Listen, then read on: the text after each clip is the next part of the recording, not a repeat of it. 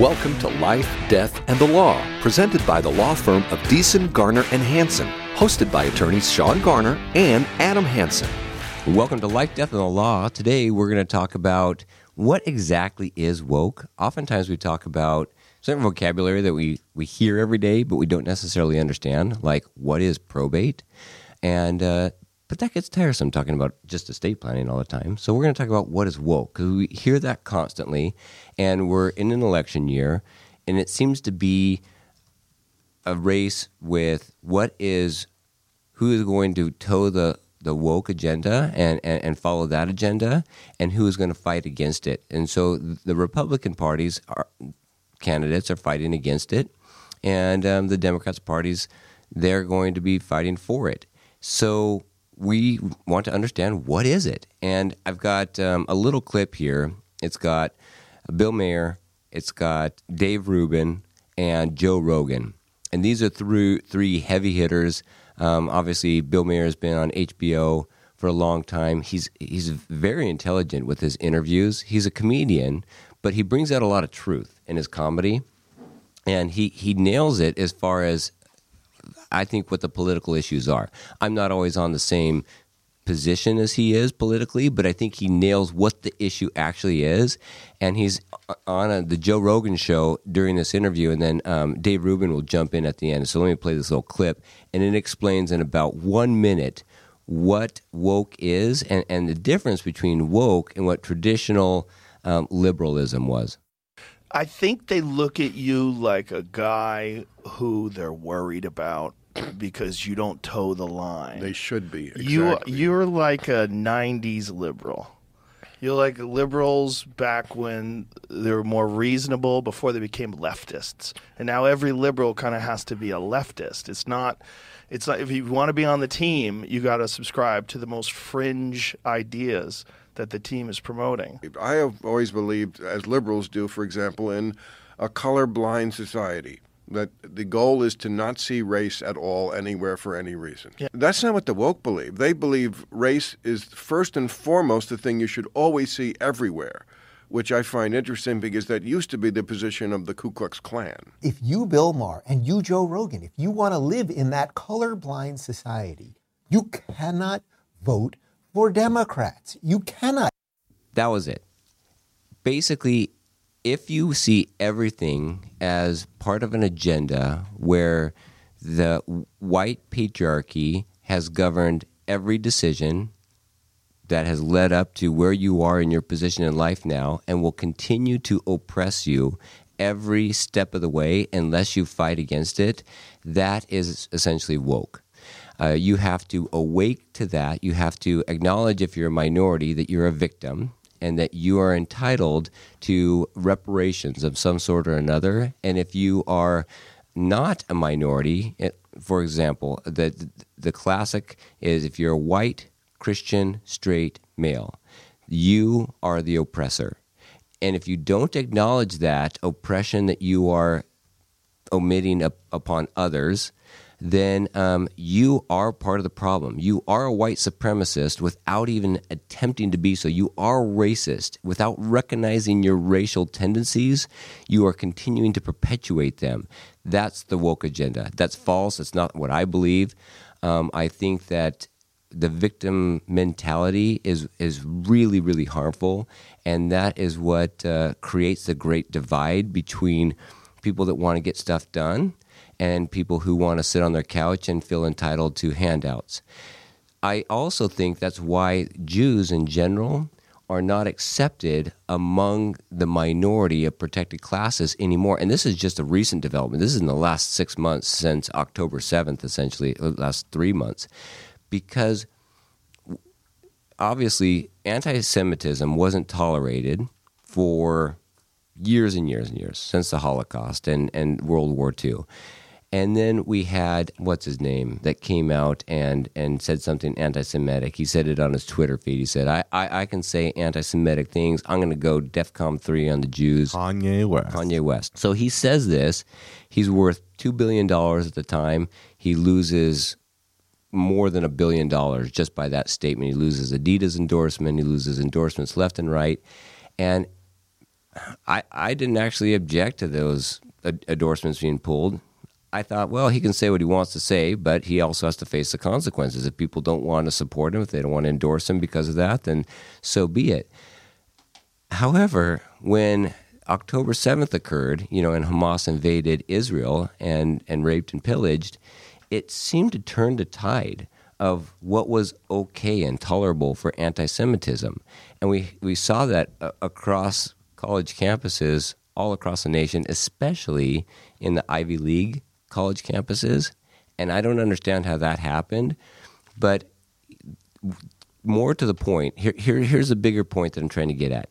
If you're a minority that's successful, that will not accept that victim mentality and not fit within that category and allow yourself to be suppressed, then you're no longer going to fit within the DEI agenda, the diversity, equity, and inclusion agenda. You're outside of that agenda now because you've made it on your own. And Jews are very successful in general as far as a population. They contribute to about 0.2% of the global population, but the contributions that they've made to society are significant. And so you're talking about technological contributions, agricultural contributions, sociological contributions, how they run the society and how they treat others, especially because they have a very distinct and unique religion. And it is the undergirding for what our country stands for, that we believe in God, that when we keep the commandments, we will be supported by God, and that regardless of the strength and the number of our enemies, we cannot be conquered as long as we align with God. That is the Judeo-Christian mentality. That's the Judeo-Christian work ethic, to work hard and that you will be compensated, benefited from the fruits of your labor.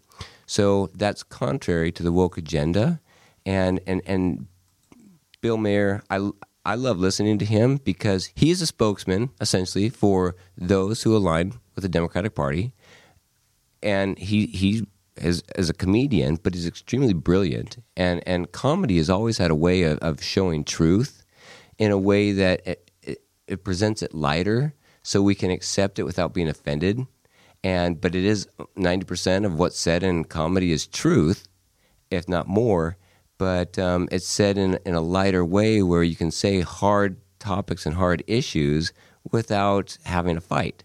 And he represents the Democratic Party with regard to that type of comedy, but he refuses to accept the woke agenda. Now you got Joe Rogan on the other side, that I think he would be your stereotypical Democrat of the 90s, right? Yeah. He doesn't, I don't know where he stands with abortion, but the major divisions with the Democrats and the Republicans in the 90s was abortion, and I think Republicans were a little bit more for a strong government. They wanted to have stronger police force. They wanted to have less protections with regard to search and seizure and free speech, whereas the Democrats were all about free speech and Fourth Amendment protections against searches and seizures. And now it's kind of flipped.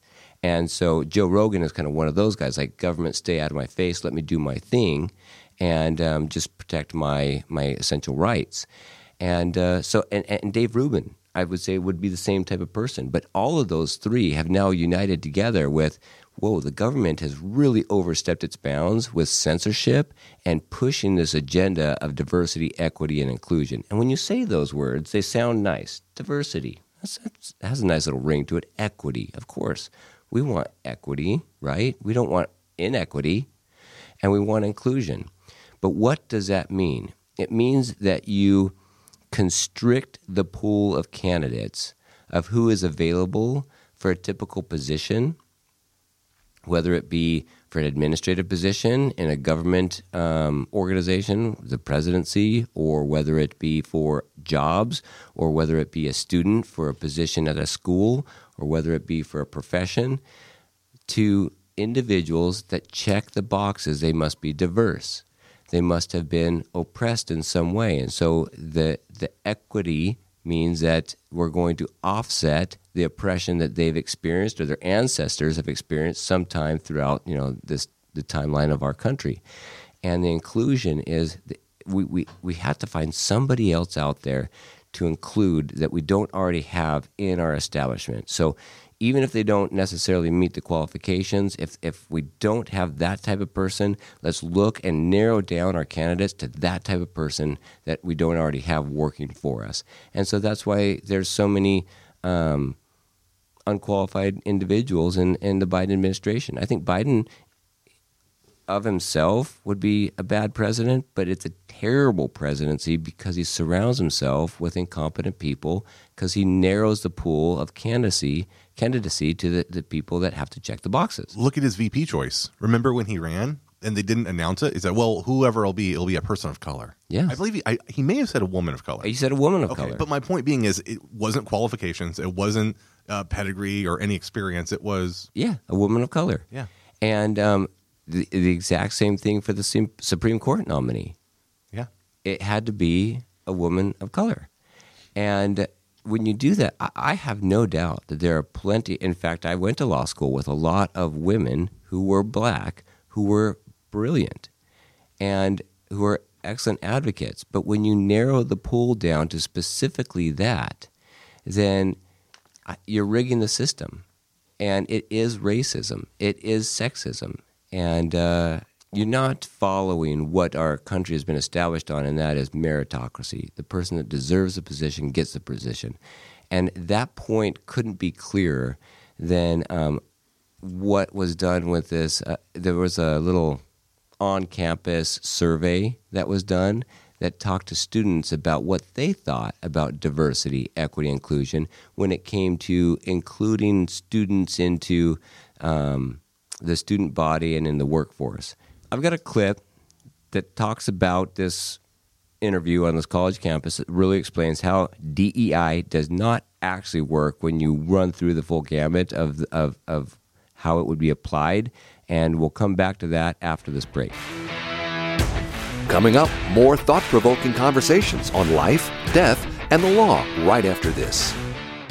Hey, Yuma, Dave Ramsey here. If you listen to our show or know anything about us, then you know I only recommend products and services I trust and I believe in. That's why when it comes to protecting your assets and planning for your loved one's future, you've got to call my friends Sean Garner and Adam Hansen at the law firm of Deason, Garner, and Hansen. I encourage you to take the first step and attend a free, no-pressure seminar and learn all of your options. The firm of Deason, Garner, and Hansen has been educating the Yuma community for over 40 years, and this is the only area of law that they practice. Sean and Adam believe in giving free education to help people make smart decisions about their assets and help them leave a legacy for their family that they can be proud of. Schedule a free personal consultation today. Call 783-4575 or visit YumaEstatePlanning.com. You're listening to Life, Death, and the Law, presented by Deason, Garner, and Hansen, the law firm that has been voted Yuma's best 6 years in a row. Welcome back to Life, Death, and the Law. We're talking about right now DEI. What is DEI? You hear that all the time. It stands for diversity, equity, and inclusion. It means that if individuals are not diverse, if the outcome is not equitable, and if we're not including anybody from all types of sexual orientation to gender and to nationality and religion, then we are not being inclusive. We are essentially being racist. And I think that's a bunch of BS. I think that it really manifests itself in this college campus interview that I'm going to play for you right now. Hi, I'm Ophelia Jacobson with Campus Reform. It's game day here at the University of Florida, and we're talking with college students about diversity quotas today. Do students support these quotas in the workplace and in the college admissions process? And will these students change their mind if we apply those same diversity quotas to the Florida Gators football team? Let's find out. Talking first about diversity just in general, do you think diversity should be a factor in hiring decisions and in college admissions processes? Yeah, absolutely. Probably they should have diversity quotas for like college admissions and a bunch of other things. I think they already have quotas though, but like those are definitely a good thing. Absolutely. I mean, I think it's an absolute necessity. Yeah, everyone should have an equal part in anywhere really. As a first generation college student from a Hispanic household, it's very important. Should we develop diversity quotas for, you know, the workplace or for college admissions? How they usually work is if a population is 35% Hispanic, then the school in that region, I guess, would also have to be 35% Hispanic in its student population to reflect the demographics of the larger community. Is that something that you would support? Yeah, I would support that. Yeah, I totally support that. Yeah, I mean, that sounds pretty reasonable. Yeah, I think that makes sense to me. Yeah, Sam, I think it definitely should be taken into account. Absolutely, there should be more diversity in basically every single field. So what about diversity quotas on sports teams, college sports teams? Do you guys think? No, I think that should be skill-based. Yeah, absolutely. Same thing. Same thing, we want to win no matter, like, what you are. Probably not. I feel like it should be based off talent. That's something that's a little bit different. With sports, it's definitely... more emphasis placed on ability. Sports is different than college. Sports is not the same. I mean, talent is talent. I don't think we should. College sports is about getting the best players for your team, and I don't think we should focus on which race or ethnicity to get. I think a diversity quota for any sports team, it doesn't make much sense. It should be based on skill. Just let the skills shine, and whoever's the best player deserves to be on the team. Obviously, with sports, it's talent first over anything. I did some research about the demographics here at UF. We're going to put this into a hypothetical situation. So 50% of students here are white. This is from 2019. 19% are Hispanic, 8% are Asian, and 5% are African American. If we were to apply that quota to the offensive lineup for the Florida Gators football team, this is what the lineup would look like. Okay, and that's probably not what it looks like at all. So for those of you that are just listening to this and not watching this on YouTube, they showed the lineup. If it matched the actual ratio of students that were at the University of Florida, and we got the front line, we got 6 white individuals, 2 Latinos, 2 Asians, and 1 black individual. And then she contrasts that to the actual starting lineup, and we have 1 white individual, and I think the rest are black. So they're looking at the lineup, and she says, do you think that we ought to switch up this lineup to make it more inclusive and actually match the demographics of our community or our school? And these guys are like, no, because they're all about to attend a University of Florida football game. Yeah. I feel like they're probably just more skilled players because, I mean, I guess you could say, more skilled people should get into schools too. I guess what I said could kind of be applied both. We'd probably be losing because we recruit based on skill, and if we recruited based on diversity, then we'd probably be worse. I see nothing wrong with the current roster right now. I think it's perfectly fine. If they're the best players fit for the job, then they deserve the spot. I don't necessarily think that it's a bad thing that these people are just better at the sports that they play. I mean, it'd definitely be different. When's the last time you saw a prominent Asian in football? Does this kind of change your mind about diversity quotas in other sectors like the workplace, like college admissions? If we're talking about being the best in sports, shouldn't we also be talking about being the best in the workplace, being the best company, being the best college, the best university, regardless of anyone's race? Yeah, I think it was a good way to open your eyes and think, if you're recruiting athletes based on their skill level, maybe you should admit students based on their scores and their academic merit more so than diversity. Yeah, a little bit, because I didn't think about it being applied. I mean, I guess they are applied to schools but not sports, and you could make a good argument for why my reason for school would be the same for sports basically. Yeah. I think so. I think I really didn't think about diversity too much and college admissions or workplace. Yeah, I think now that I think about it, it's interesting to see it compared in sports versus college admissions. So skill always comes first. I don't necessarily think quotas are the way to go. I know they're unconstitutional. I know they're wrong. I feel like that's just counterintuitive to feel obligated to admit anybody or do anything. Yeah. I mean, you want the best. It doesn't really matter what the person's race is, who they are, whatever. You have skills. You're a good person. That's about it. What do you take on that, Adam? My first impression was those people are in college. They look like they're 12 years old, and I feel so old right now.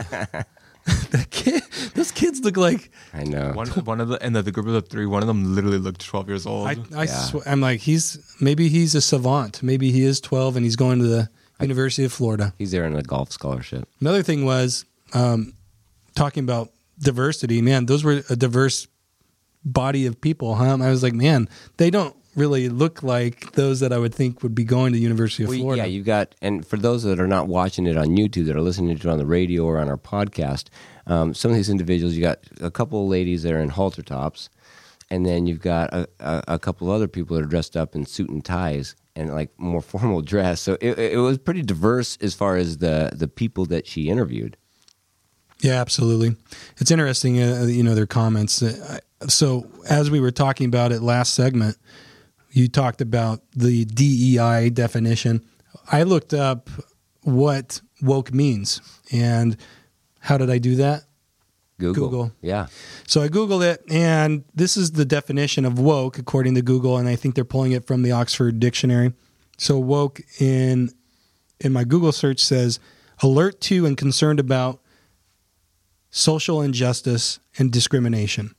So what's injustice? Injustice means, according to Google or Webster, Oxford, an unjust act or occurrence. So going back to our definition, alert to and concerned about an social unjust occurrence. Mm. So what is the social unjust occurrence that's happening that needs to be fixed through wokeness? That's my question. Well, the general explanation is that this country was founded on the bedrock of racism and slavery. And unless we reverse that, then we can never have justice. It doesn't matter where we are now. It doesn't matter who your parents are and in what situation you're born. If you're black, you're oppressed. If you're white, you're an oppressor. And there are only two categories. You're either oppressed or an oppressor. If you're a minority that's successful, then you've bridged that gap, but you are not going to fit within that oppressed group, and so you no longer get to participate in the protections and what needs to be as far as the additional handouts and additional privileges that the oppressed receive. Because if you don't recognize your white privilege, then you're only perpetuating it. And that doesn't matter that... Let me give you a really good example. There's two, actually. I'm going to give you a personal one, and then I'm going to give you one that just happened in the media and nationwide recently. So personally, I grew up in a trailer home in northern Idaho, and my parents struggled financially. They went through bankruptcy while I was in high school, and we lived off of church welfare. So they were too proud to apply for food stamps, but we were faithful members of a church that we paid tithing to on a regular basis, and the church supports you when you don't have the means to provide food on your table. And so we were going to the church storehouse and receiving food coupons. And so I was poor. My parents, neither of them graduated college. Neither of them talked to me about even applying for college. I didn't study for the ACTs or SATs. They didn't sign me up for those courses. I took one of them because I was basically just pushed into it as a group, and I woke up the morning of, borrowed a pencil and a calculator, and took the test. So that was me. My good friend, he grew up in a similar household, but he does have some Hispanic blood and Native American blood. And so when we both went on our different ways, we graduated high school, and we were applying for college. We applied for the same college. We applied for the University of Iowa. He got a scholarship to the University of Iowa. I got denied admission. And the reasoning was because they wanted to have more diverse student body. Well, what was the diversity that he was bringing? We literally grew up together, not only in the same town, not only under the same circumstances, under the same roof. We lived at each other's houses from the time that we were 16 on, and supported ourselves essentially. And so there was no diversity as far as our background bringing up. the only diversity was the color of our skin or the blood, right, that ran through our veins. So that I saw that, and I felt discriminated against. And so I had a chip on my shoulder, and I was a pretty outspoken opponent to affirmative action when I got to college because I saw that it was working against me, and I felt I was discriminated against, and I could actually show it statistically. The other example is Dean Gay from the Harvard University. She was selected 6 months ago to act as the dean of Harvard University. She's only the second female ever to be selected, and she's the first black female to be selected. And if you look at all the headlines when she was nominated, you will see in there, black female, black female. Every single time they describe her, the first qualifications that they put out there is black female. And to me, that's not a qualification. That is an indication of someone that's discriminatory. That's somebody that's looking and hiring on basis of gender and basis of race, which is obviously not what we stand for at all. She lasted all of 6 months. Now, she may have lasted longer, but what happened was October 7th, where Hamas invaded Israel, and there were a lot of calls on the Harvard campus for the genocide, basically, of Jews and the destruction of the Israeli state. And she didn't do very much to stop it. In fact, when she was called before Congress and asked if what those demonstrations were actually a violation of Harvard Code, she said, it depends what context you're saying. And she said, well, the context that they were in, there were groups of people calling for Palestine to be free from the river to the sea, meaning the West Bank all the way to Gaza Strip, erase all of Israel.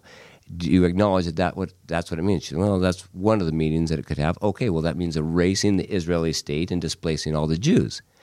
And is that in violation? The question isn't, is that in violation of free speech? It was, is it in violation of Harvard's code that students here should have a safe learning environment and not feel bullied or not feel pressured based on their ethnicity or background? And she said, well, it just really depends on your context. If it's face-to-face and there's imminent threat of serious bodily injury, then maybe. And so those comments, those were the death knell. So what happened was there was a further investigation, and it turns out she never published anything. She didn't have any accolades. If she was compared to all the other past presidents of Harvard, it would be confusing as to why she was selected in the first place to serve in this position. And so it came out that she plagiarized a lot of the papers that were published that gave her any credentials whatsoever. And the first thing that she came out with was, well, I'm being targeted because I'm a black female. Mainly because I'm black, but also because I'm a female. And I would say the complete opposite. I think people are walking on eggshells around her because of that. I think they're saying, wait, we got to really make sure we get this right, because if we get it wrong, we're going to be called racist. And that's the absolute worst thing that can happen in your career as a reporter, right? If you get labeled as a racist, then your career is done. And so they came out, and these allegations of plagiarism were true. She resigned, and on CNN they reported it, and PBS as well, and they said, yeah, she was targeted because of her race. And it's like, well, did the plagiarism occur? Well, yeah, it did occur, but it wouldn't have come out unless she was black. Really? I thought it came out because she was not protecting students on her campus from threats of genocide. That's why it came out, and it just happened that she was a black female. And so I like the scientific approach. You want to take a control group, right? Somebody that is of a similar circumstance, but you take one variable out of the mix and see what would occur differently.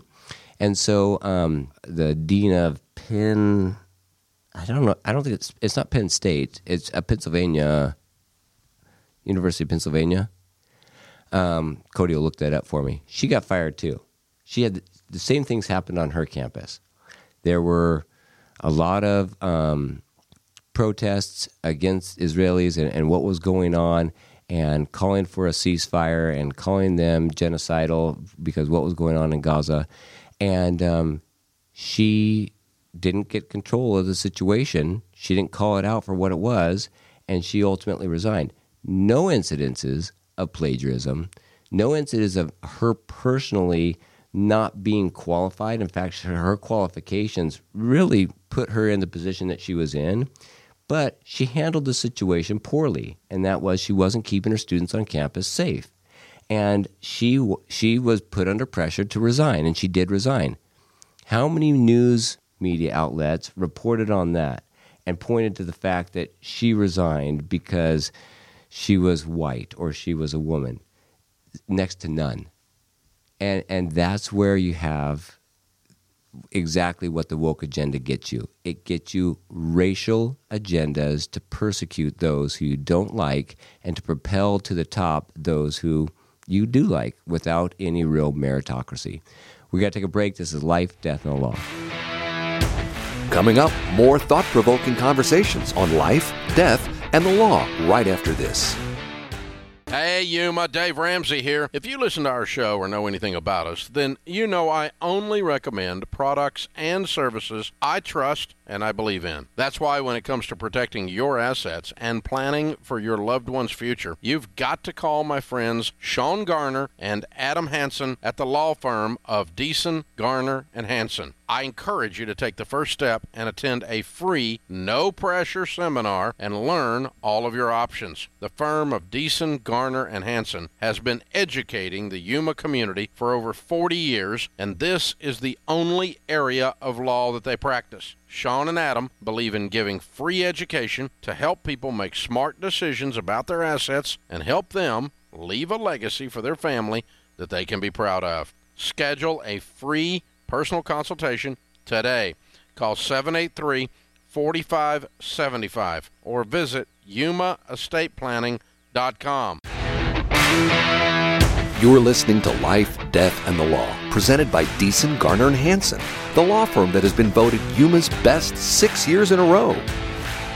Welcome back to Life, Death, and the Law. We're talking about woke and DEI and what's going on. And the reason we're talking about these things is because it's basically basic common sense against the woke and DEI agenda. That's what's on the election ballot today. It's, do we want to have meritocracy? What is that?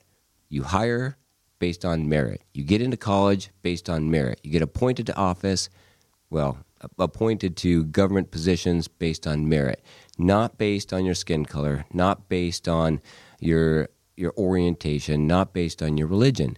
But it seems like that has been the main criteria for the past 4 years. And so that's really what the election is about. And a lot of people are getting tired of this. And people that were typically Democrat are now starting to see this is not right. This is not working for our country. We in a past clip, talked about if it were to be applied to sports, that would be the end of sports as we knew it. We want the most talented people on the field. I don't feel discriminated against in the least that majority of college football players are black. I feel like they have not been given a leg up on me. I feel like they've worked harder, they deserve the position, and I want to see them playing because they're the best athletes out there. And at the same time, I don't see that there's any discrimination against the people on the hockey rink as being white, because sports, the best person gets the position. And in life, if we do the same thing, then I think that we'll put behind us whatever grievance we have. And every one of us has a grievance. Every one of us has been born in a different situation and has different obstacles presented to us. But we'll look at what our opportunities are as opposed to what has detained us from getting what we can achieve. And the other big issue is election denialism. So anytime a point comes up that is difficult for a reporter or even a political candidate to debate on its merits, they bring out a couple aces up their sleeves. And one is racism, and the other is election denialism. If you don't accept that the election was the fairest election that's ever occurred, if you think that there were irregularities that occurred that might have swayed the outcome, regardless of whether or not you've accepted the outcome, then you're going to be labeled an election denialist. And that is a very damaging label to have as a politician, and that can hurt you. And so that's what they're trying to do with Mike Johnson. Now, Mike Johnson's a very soft-spoken. He's the newly appointed Speaker of the House for obviously Congress, with is a slim majority House Republican Party, but he talks very calmly and very concisely, and his common sense in his thoughts. But he's having this interview on CBS, and he's being called an election denialist. I've stolen this clip from Doug in Exile. This is one of the channels that I follow. Doug Turnable I think he's pretty good at bringing these clips together. So I'm going to play a clip from his podcast. Back in 2021, you were the lawmaker who circulated the legal brief known as the Texas Amicus Brief, challenging the 2020 election outcome in a number of states, which by CBS editorial standards makes you an election denier. That's nonsense. Which by CBS standards, our journalistic standards, that makes you an election denier. Well, by CBS standards, they've been wrong about everything. And I could go down the list, but I'd probably get this channel canceled if I mentioned everything they were wrong about, because we're not even allowed to talk about it. That's where her confidence comes from. A police state is backing this woman up. It's not because of her own credentials. It's not because they have the truth. It comes from the confidence of having a culture that will protect you even when you make a complete fool of yourself like she just did. CBS journalistic standards. You're an election denier bullcrap. And he's just going, this is nonsense. So number one, he pushed back. He didn't cower. Republicans, this is what you must do. Well, can I get you on the record on that? I've always been consistent on the record. Did you read the brief? Did you get a chance to read what we filed with the Supreme Court? Well, I have read extensively some criticisms of that. You read commentary about the brief, but not what we submitted to the court. But right? You recognize that President Biden changed the subject because you didn't read the brief. You didn't do the basic part of your homework, which is to read the Texas Amicus Brief that went to the Supreme Court. And if you ever read it, you'd see that his version of whatever they would call election denial doesn't even fit within their category. He's just saying that the election was wrong in that they didn't use the judiciary to change the rules before the election. They went in and changed criteria for what ballots would be counted, which ones would be rejection, which ones wouldn't be. And it was not done through a vote. It was just done through panels that went in and changed the standards as an emergency because of COVID. That's what happened. And they're saying that's illegal, but she didn't read it. She didn't even read it. She's just going, but you, by our standards, you're still an election denier. So they're reading their own sources. They're in love with the smell of their own toots. Won the 2020 election. Can you just put that aside? President Biden was certified as the winner of the election. He took the oath of office. He's been the president for 3 years. I love his little caveat there. He goes, well, he was certified. She goes, you'll admit that he won the election. He goes, well, he was certified. The argument that we presented to the court, which is our only avenue to do so, was that the Constitution was clearly violated in the 2020 election. It's Article 2, Section 1, and anyone can Google it and read it for themselves. The system by which you choose electors to elect the president of the United States must be done by the individual states, and the system must be ratified by the state legislatures. That is language. Now, remember, he has only so far quoted the Constitution. This is the same Constitution the Democrats are trying to undermine, right, to try and pin Trump with insurrectionist civil war law. They don't care about the Constitution. They're like going, Mike, you're quoting the Constitution to people that don't even believe in following it. We don't even care. We shredded it and used it as toilet paper before you even came to this interview. Plain language out of the Constitution. Have issues with the validity of the 2020 election. The Constitution was violated in the run-up to the 2020 election. Not always in bad faith, but in the aftermath of COVID, many states changed their election laws in ways that violated that plain language. That's just a fact. Yeah, states changed their election laws, and they didn't go through the judiciary. That is, they didn't do it through the proper rules that the Constitution demands. That's not controversial. That's not an opinion. That is a fact of what happened. So this CBS hack who thought this would be an easy slam dunk. I was given my orders by the Biden administration to demonize him. And oops, I ended up looking like an idiot. What I love about Mike is he's so calm and he's so collected. And what she wants to do is she just wants to play gotcha. She wants to say, you don't think the election was 100% fair, the most fair election that's ever been run. We've heard that on the news, the mainstream media, over and over again. The most fair election. How do you even rank elections? Like, which election was less fair than this election? I suppose they would say the 2016 election was less fair because there was a lot of Russian disinformation apparently propping up Donald Trump until the Steele dossier was found out to be actually propagated by Hillary Clinton. But so, first of all, she wants him to say that this election wasn't fair. And he's saying, there is a Constitution. You ought to read it. In that Constitution, Article 2, Section 1, it says that the states have the authority in determining how to conduct elections, and they have to carry out certain protocols in updating the procedure for having the election occur. What we said in our amicus brief, he didn't even file the lawsuit. Texas wasn't the one that filed the lawsuit. He filed an amicus brief, which means this is additional, supplemental, argumentative information that is supported by our Constitution and our laws and case law jurisprudence that says why the election did not follow the protocol mandated in the Constitution. Now, if you read the Constitution, you'd have a better basis for your question and a determination of whether or not I'm an election denier.